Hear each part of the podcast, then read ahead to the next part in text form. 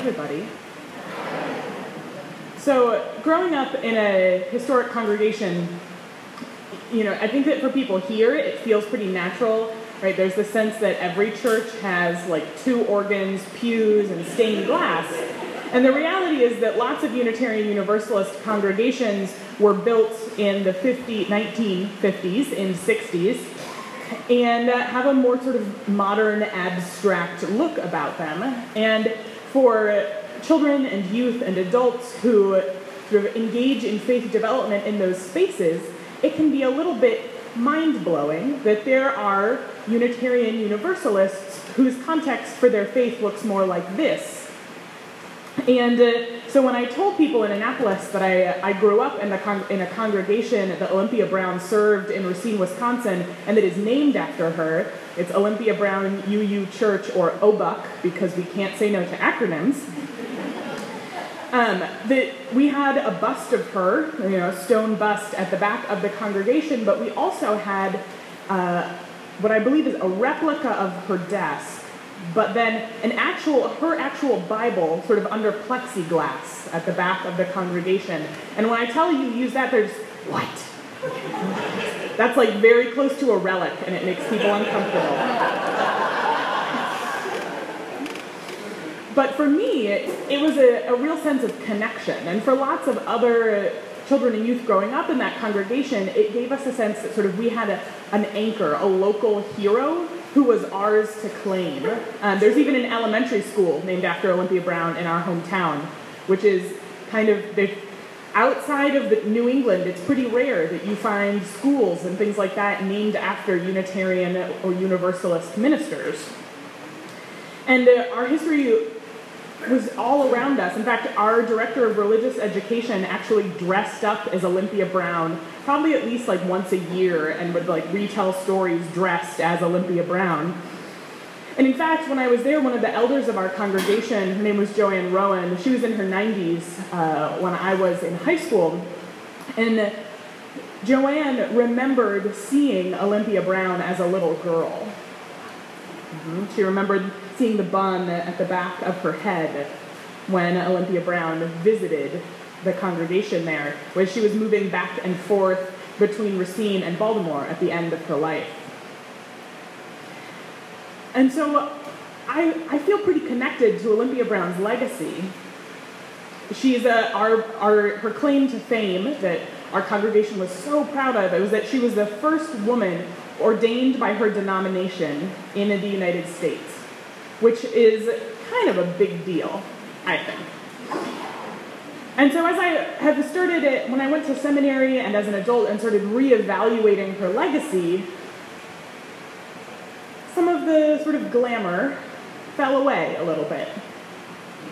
Especially when I found out that she might not have been the first woman ordained by her denomination in the United States. That's a toughie when you're really into, when you have a big claim to fame and it falls away.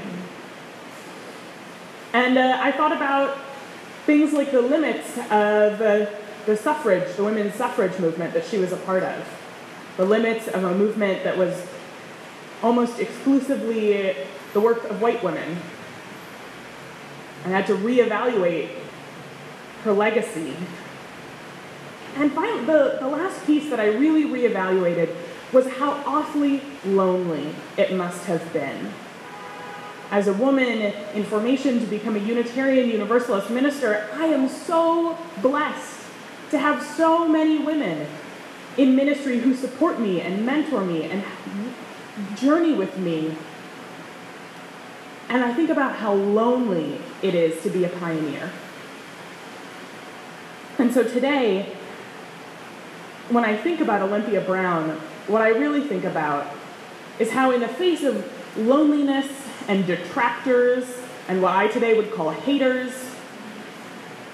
What does it mean to really devote yourself to your faith and to uh, the work of justice? What does it really mean to devote your life to something? And I think about she was one of the only sort of original suffragettes who actually voted and I think about that sense of the full, devoting the full span of your life to your faith, and to the work of justice. And I really, for me, that's really how I see her legacy today.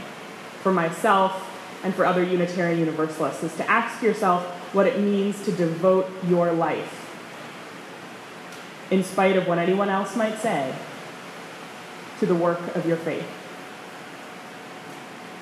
Thank you.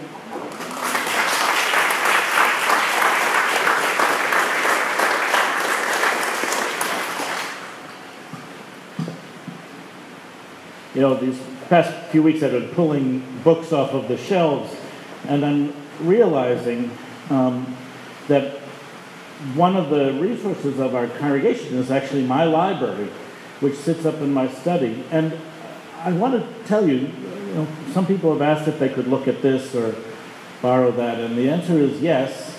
Um, come up and talk to me, and we can see what's up.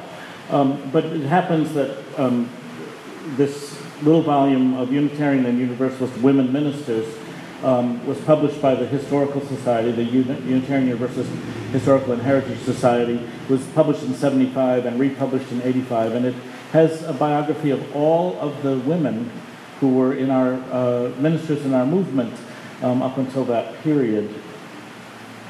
This um, volume on Unitarian Universalist women and social reform between 1776 and 1936, uh, standing before us again, has um, documents by and biographical notes about uh, the important women who have been leaders of the social movements in the Unitarian Universalist and Unitarian, well, they weren't in the Unitarian Universalist in 1936, but uh, although there were a few congregations, including ours in 1935, became both.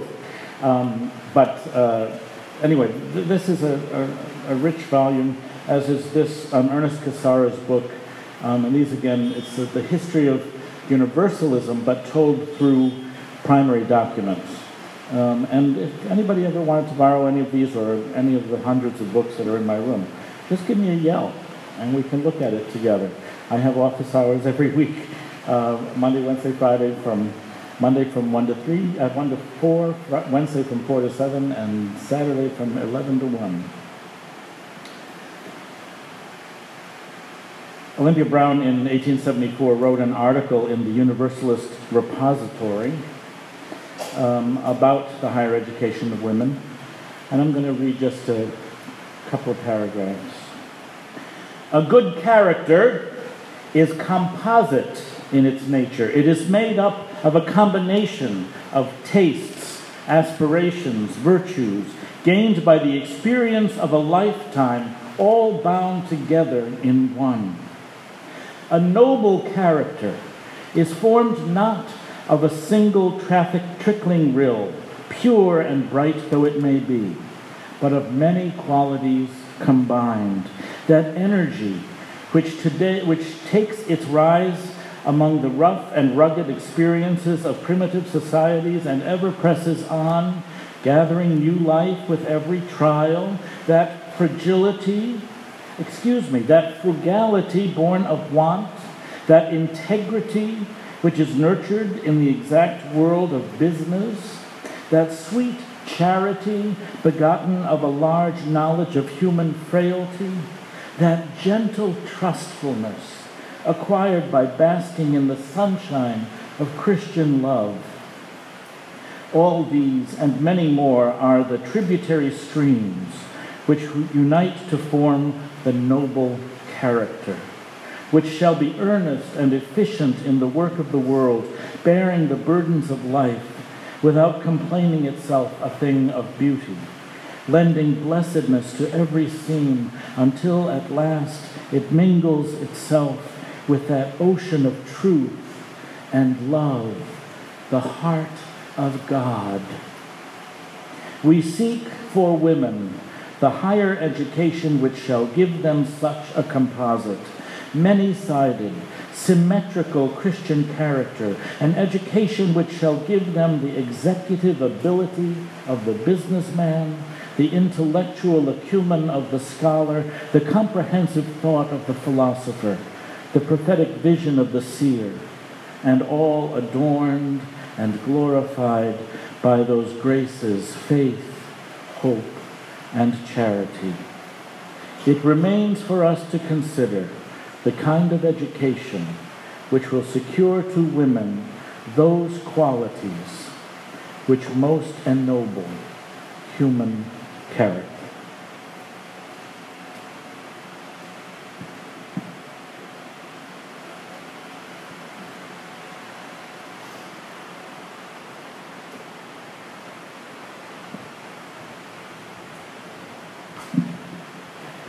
She died in Baltimore in 1926 at the age of 91. She had given her life to the cause of women's suffrage and her beloved faith, Universalism. That last 12 years of her life, she lived during the school year with her daughter Gwendolyn, who taught classics at the Bryn Mawr School and she was a member of our predecessor congregation, the Second Universalist Society of Baltimore. According to the, her obituary in the Baltimore Sun, I quote, Perhaps no phase of her life better exemplified her vitality and intellectual independence than the mental discomfort she succeeded in arousing between her 80th and 90th birthdays among conservatively minded Baltimoreans. End quote. Her name is painted on the wall of the Hamilton Room, just over there. Education was always important to Asa and Lephia Brown, her parents. When they moved from the Universalist hotbed of Vermont out to Prairie Ronde, Michigan, just about 20 miles southwest of Kalamazoo.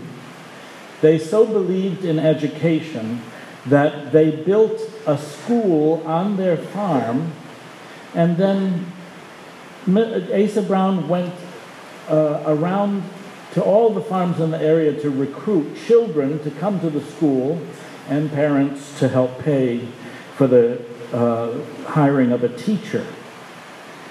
Within a couple of years, the township took on public education as its responsibility, and one wonders if it might have happened without the Browns. Olympia was the first of four children. She, upon graduation from that school, went to Mount Holyoke College seeking a higher education, and she was so disappointed in the feminine education that she received, she felt that that school was more of a finishing school than an academic institution with rigor. And so she was very pleased when she was able to get admitted to Antioch College, where Horace Mann was running things. And she had such a good experience at Antioch that the family left Michigan, moved to Ohio, so that all of the children would be able to be there, to go to Antioch, and to support uh, each other in their education. And Olympia, at the end of her Bachelor of Arts at Antioch, was convinced that she was called to the ministry and that she was called, therefore, to get a Bachelor of Divinity. She um, had to consider where she might go. And she communicated with the Unitarians at Meadville Seminary in Pennsylvania, and they said it was too great an experiment to admit women in 1861. Here we go. She went, she applied to Oberlin, um, which had entirely admitted women, but in 1861, women were allowed to take classes, but were not allowed to participate in public exercise of worship, which the men were uh, allowed to do as a part of their formation. And so she ended up not going to Oberlin. But she approached the Universalists at St. Lawrence University in Canton, New York, way north in New York. And Ebenezer Fisher told her that he did not think women are called to the ministry. But he said, I leave that between you and the great head of the church. And Olympia said that is exactly where it should be left. she writes, When I arrived, I was told I had not been expected, and that Mr. Fisher had said I would not come, as he had written so discouragingly to me. I had, I had supposed that his discouragement was my encouragement. When she, uh, this is a, a, a note from her daughter Gwendolyn Brown Willis, and I want to share it with you. The ministry was the first objective of her life, since in her youthful enthusiasm she believed that freedom of religion, thought, and the liberal church would supply the groundwork for all other freedoms. Her difficulties and disillusionments in this field were numerous. That she would rise, superior to such difficulties and disillusionments, was the consequence of the hopefulness and courage with which she was richly endowed. When she graduated from St. Lawrence, she uh, was indeed ordained, and it was recognized by the local uh, association of congregations which is why we talk about that specialness of her ordination, even though there were people before her who had been ordained. But she went to a parish that was in trouble, and you, if you read her writing, she will talk about the fact that women only got lousy parishes. That's the rule. If they're successful, a man gets it, and if they're about to close, well, maybe we'll try a woman. But she went to Weymouth Landing, Massachusetts, and it was at Weymouth Landing that she became acquainted with the organized women's rights movement, including Susan B. Anthony and Lucy Stone, among others. It was in that context that she decided that she needed to do something for women's suffrage. And her congregation gave her a four month paid leave of absence in the summer of 1867 to go to Kansas, where there was a vote about to happen about women's suffrage in the state of Kansas. Henry Blackwell, Lucy Stone's husband, had promised that he had made all the arrangements. But when she got to uh, Kansas, a man's idea of having made all the arrangements and a woman's idea of having made all the arrangements seemed not to agree.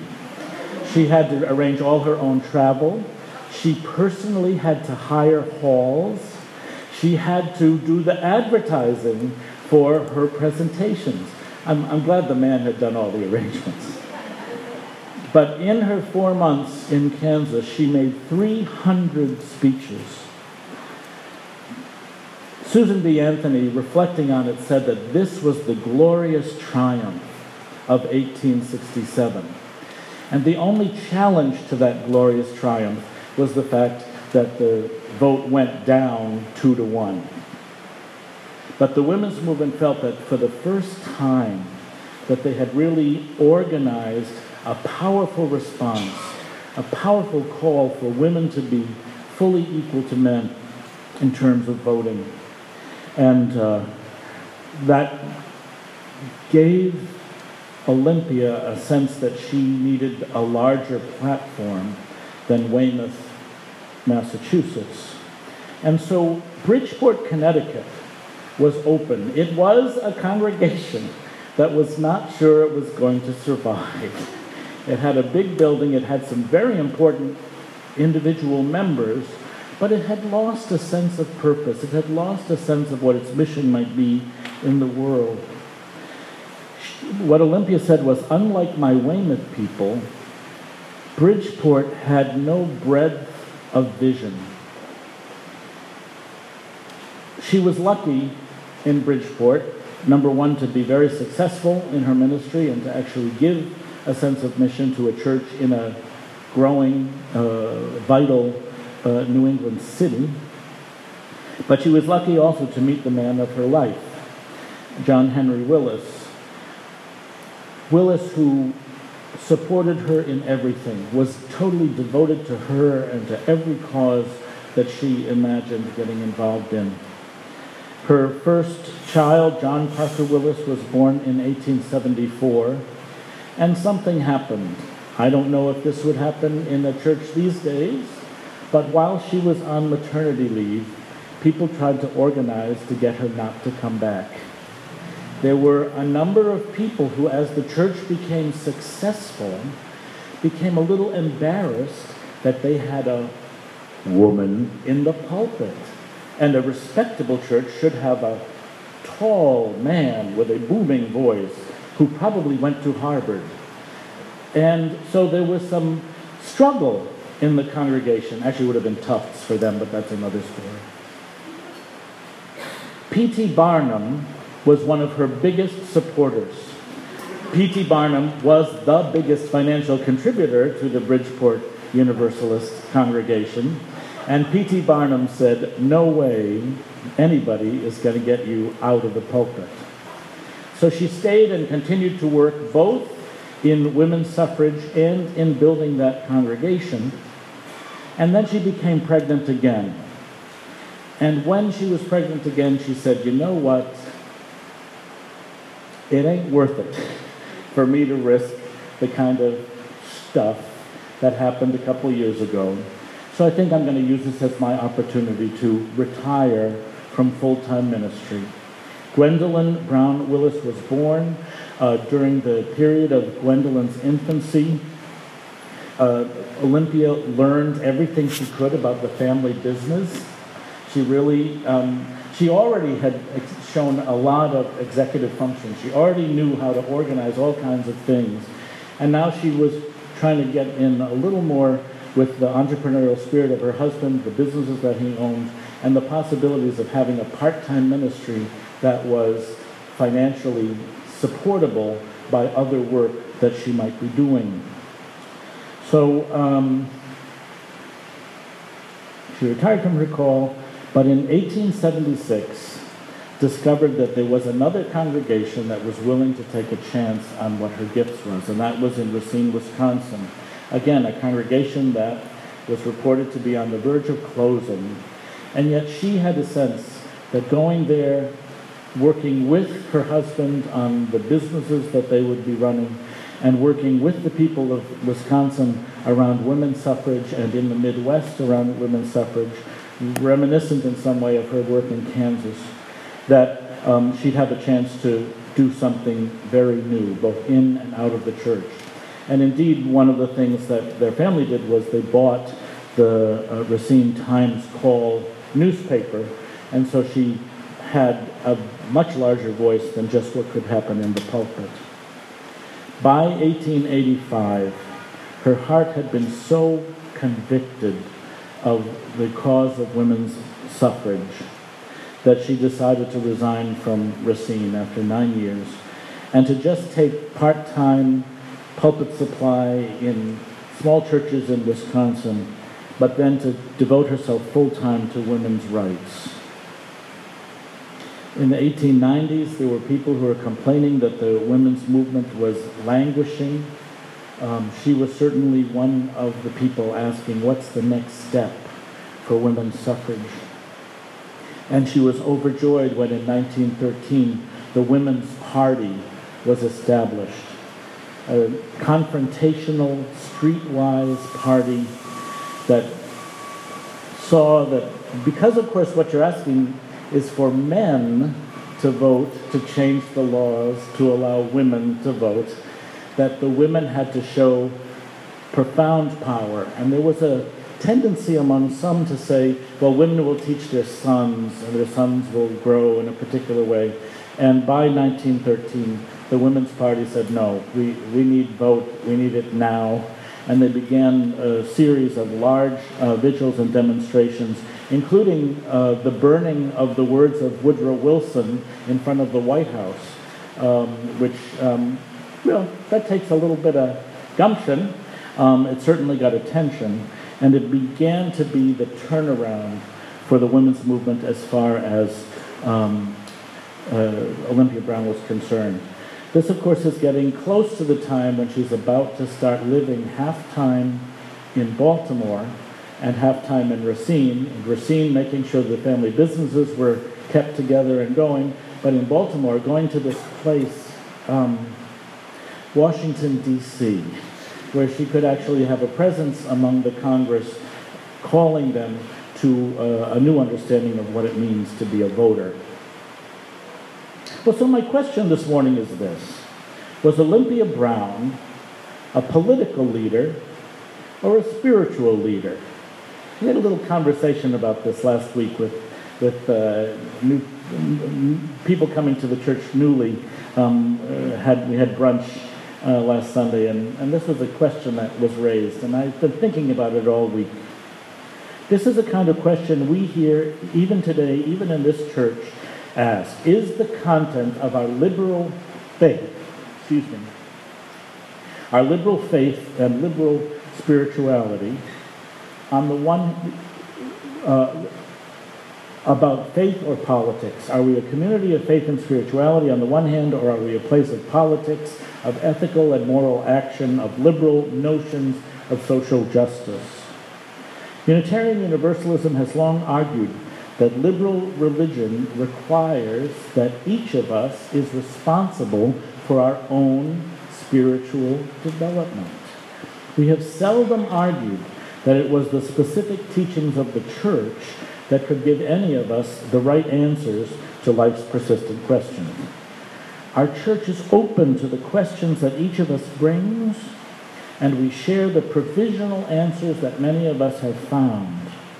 We are a spiritual community because we insist that the transformative work of spiritual growth is open to any and all of us, and is even required of any and all of us.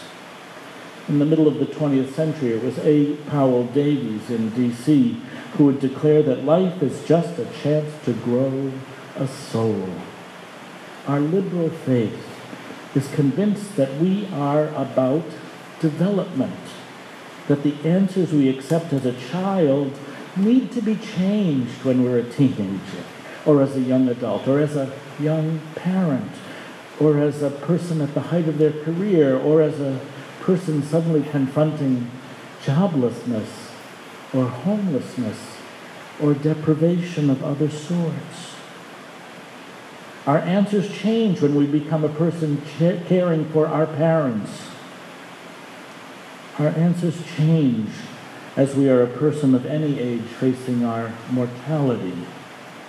The human soul is changed by the experiences of the human life. We are spiritual people when we make meaning of our lives, when we confess openly to the challenges we face, the incompleteness and dissatisfaction that we encounter, the joy we come to learn, the success we find along the way. We are a people, a whole people on a journey together, we've been saying, and we are people crossing borders. That's a developmental story. These spiritual statements are about taking life one day at a time, about knowing ourselves inside and out, about trusting that there is a spark in each of us, which guides us in living a life that is spiritual. We profess the inherent worth and dignity of every individual, our principles say, but we don't say that the work of each individual is yet complete. We encourage, we encourage each other to grow in our capacity to exhibit our worth, to embody our dignity. We can do it, and we must do it. Rabbi Hillel, in the last century before the Common Era, asked, If I am not for myself, who will be? We are each responsible for ourselves, for our spirituality, for our souls. And yet, Rabbi Hillel went on to say, If I am only for myself, who am I?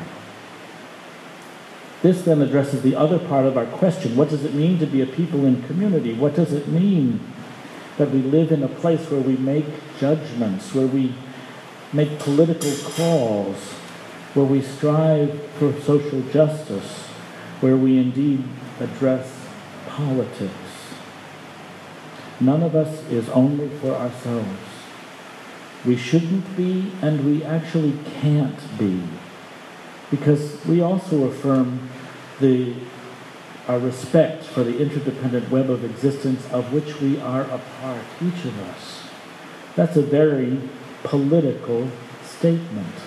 That this web of creation in which we find ourselves involve all kinds of agents that make decisions that affect others, that affect the whole web. It was Dr. King who said, We are all tied together in a single garment of destiny, an inescapable network of mutuality. I can never be what I ought to be until you are allowed to be who you ought to be. This is a statement of politics and of justice. And I believe Olympia Brown would say spirituality. The freedom in my life that allows me to grow my soul comes because of the conditions of my life. My search for freedom for someone else is a statement, I think, of my sense of their spirituality and mine.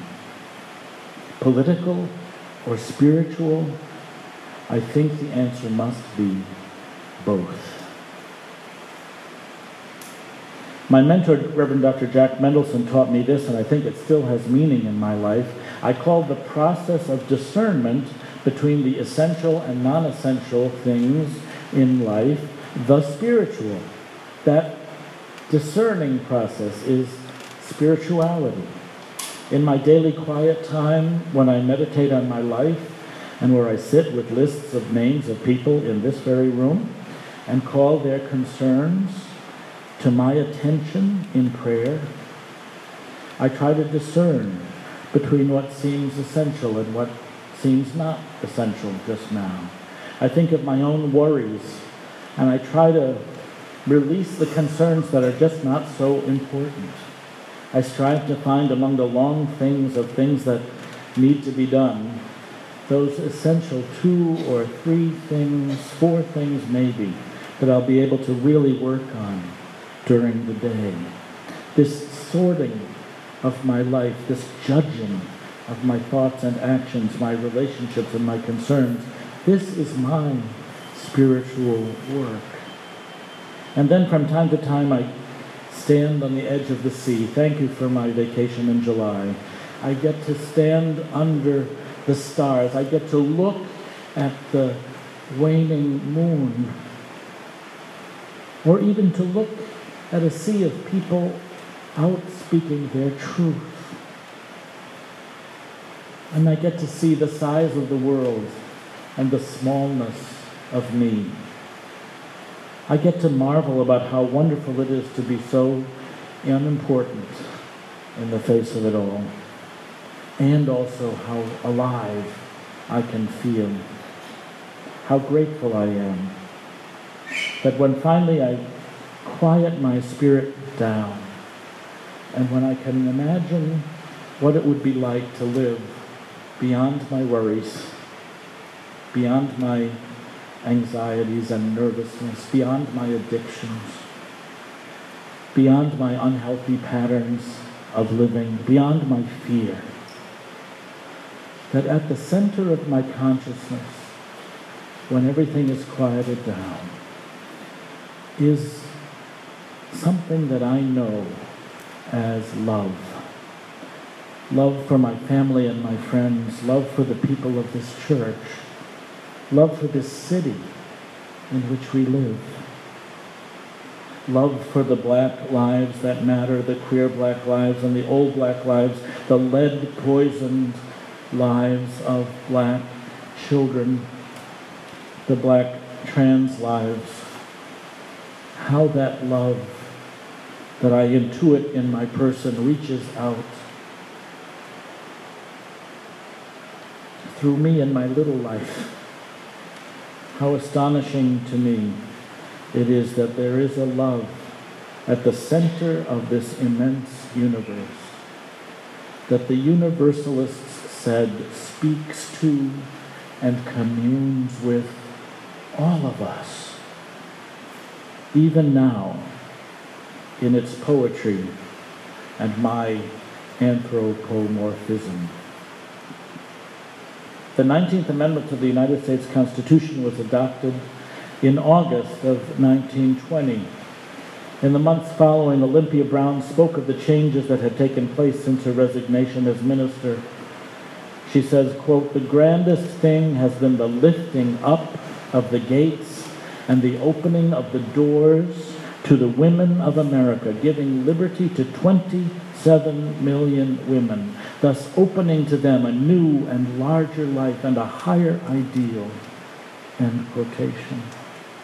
This opening up, is it political or is it spiritual? In her preaching, she also testified to the importance in her life of this universalism and universal love. The words she spoke nearly a hundred years ago, I deliver to you for your consideration and ask spiritual, political? I will say yes, yes, yes. The faith in which we have lived, for which we have worked, and which has bound us together as a church, dear friends, stand by this faith. Work for it and sacrifice for it. There is nothing in all the world so important to you as to be loyal to this faith, which has placed before you the loftiest ideal, which has comforted you in sorrow, strengthened you for the noble duty, and made the world beautiful for you. Dear friends, stand by this faith. Blessed be. Amen.